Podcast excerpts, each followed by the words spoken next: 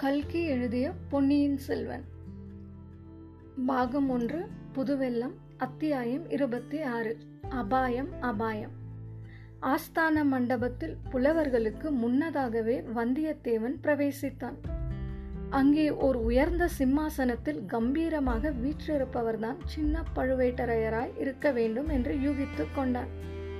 அவரை சுற்றிலும் பலர் கை கட்டி வாய் புதைத்து நின்றார்கள். அன்று வந்த ஓலைகள் பலவற்றை வைத்துக்கொண்டு ஒருவர் நின்றார். கணக்காயர் கணக்கு சொல்வதற்கு காத்திருந்தார். காவல் படை தலைவர்கள் சின்ன பழுவேட்டரையருடைய அன்றாட கட்டளைகளை எதிர்பார்த்து நின்றார்கள். ஏவிய வேலைகளை செய்வதற்கு பணியாளர்கள் காத்திருந்தார்கள். சிம்மாசனத்துக்கு பின்னால் நின்று சில ஏவலாளர் வெண்சாமரம் வீசிக்கொண்டிருந்தார்கள் கையில் வெற்றிலை பெட்டியுடன் ஒருவன் ஆயத்தமாய் இருந்தான். மிடுக்கிலும் பெருமிதத்திலும் யாருக்கும் பின்வாங்காதவனான வந்தியத்தேவன் கூட சிறிது அடக்க ஒடுக்கத்துடனேதான் சின்ன பழுவேட்டரையரிடம் அணுகினான்.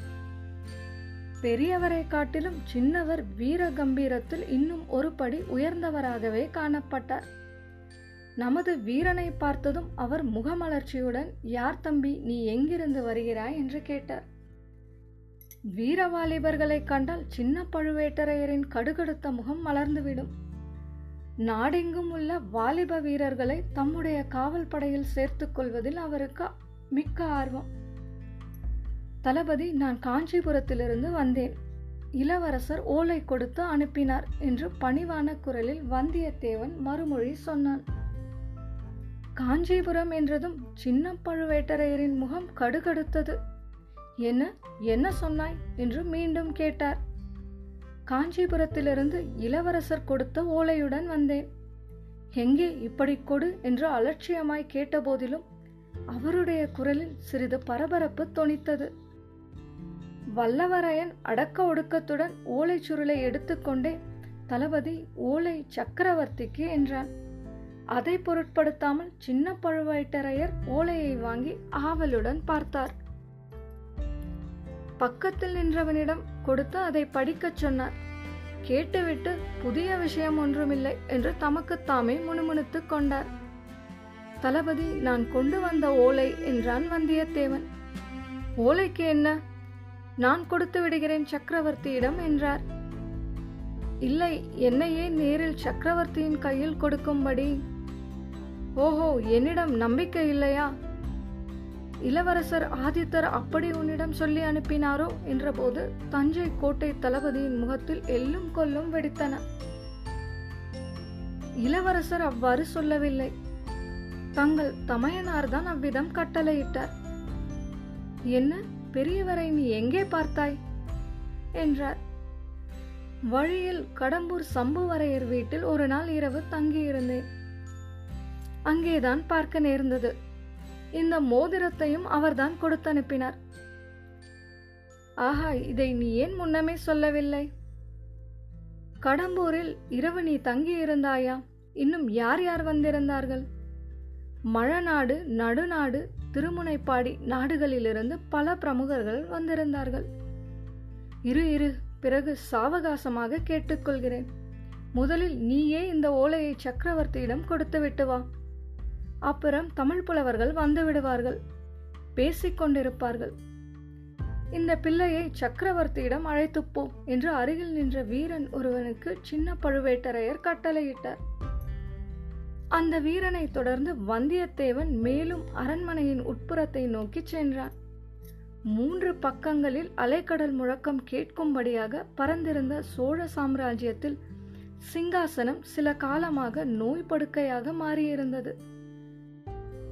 அந்த சிம்மாசனத்தில் பராந்தக சுந்தர சோழ சக்கரவர்த்தி சாய்ந்து படுத்திருந்தார். ராஜ்யாதிகாரங்களை எல்லாம் மற்றவர்களிடம் ஒப்படைத்துவிட்டு மருத்துவ சிகிச்சை செய்து கொண்டிருந்தார். ஆயினும் சிற்சில முக்கியமான சந்தர்ப்பங்களில் முக்கியமான மனிதர்களுக்கு அவர் தரிசனம் அளித்தே தீர வேண்டியிருந்தது. அமைச்சர்களும் தளபதிகளும் வேளக்கார படை வீரர்களும் அவரை தினம்தோறும் வந்து தரிசித்து விட்டு போவது ராஜ்யத்தின் நன்மைக்கு அவசியமாய் இருந்தது.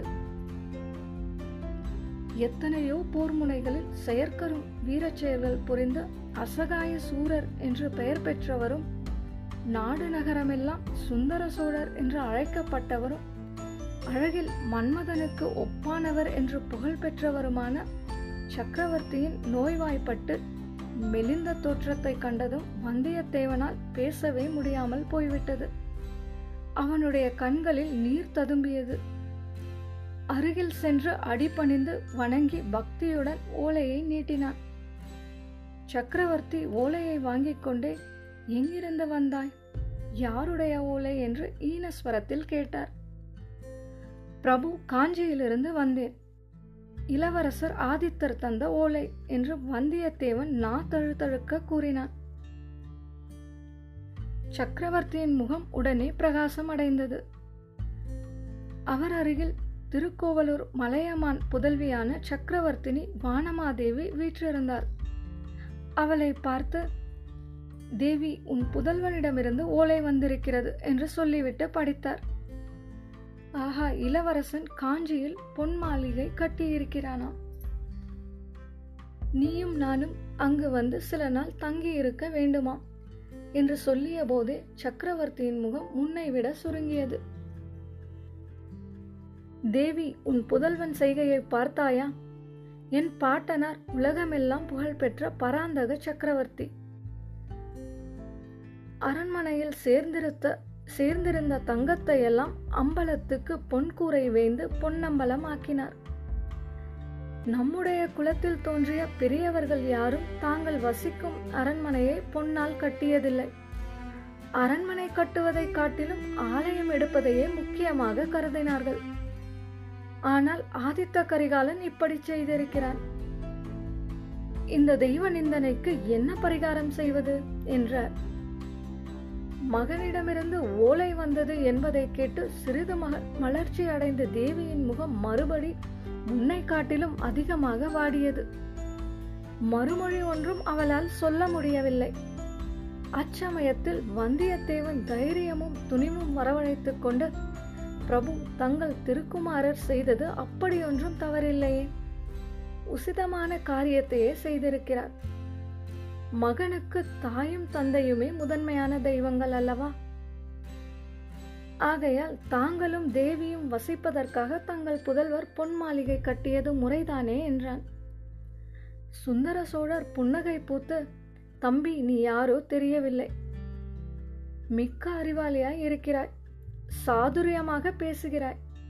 ஆனால் மகனுக்கு தாய் தந்தை தெய்வம் என்றாலும் மற்றவர்களுக்கு இல்லைதானே? எல்லாரும் வழிபடும் தெய்வத்துக்கு அல்லவா பொன் கோயில் எடுக்க வேண்டும்? என்றார்.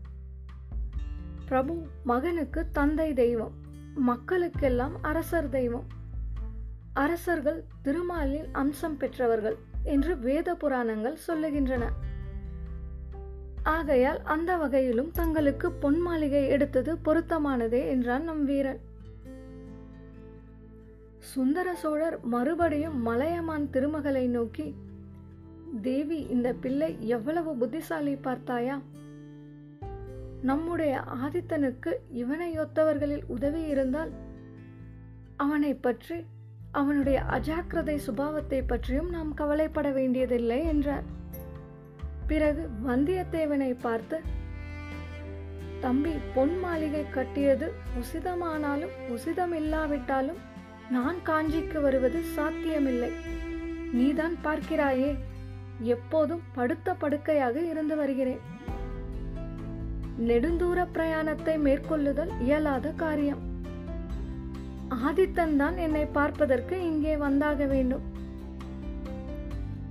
அவனை காண்பதற்கு எங்களுக்கும் ஆசையாகத்தான் இருக்கிறது. நாளைக்கு மீண்டும் வா. மறு ஓலை எழுதி வைக்கும்படி சொல்லுகிறேன் என்றார் இச்சமயத்தில் கூட்டமாக பலர் தரிசன மண்டபத்தை நெருங்கி வருவதை வந்தியத்தேவன் அறிந்தான்.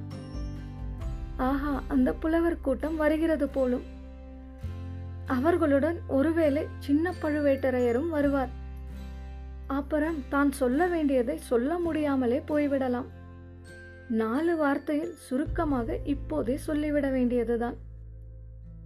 இவ்விதம் சில வினாடி பொழுதில் சிந்தித்து முடிவு செய்து சக்கரவர்த்தி தயவு செய்யுங்கள். கருணை கூர்ந்து என் விண்ணப்பத்தை கேளுங்கள். தாங்கள் அவசியம் இந்த தஞ்சையிலிருந்து கிளம்பிவிட வேண்டும். இங்கே தங்களை அபாயம் சூழ்ந்திருக்கிறது. அபாயம் அபாயம் என்றான்.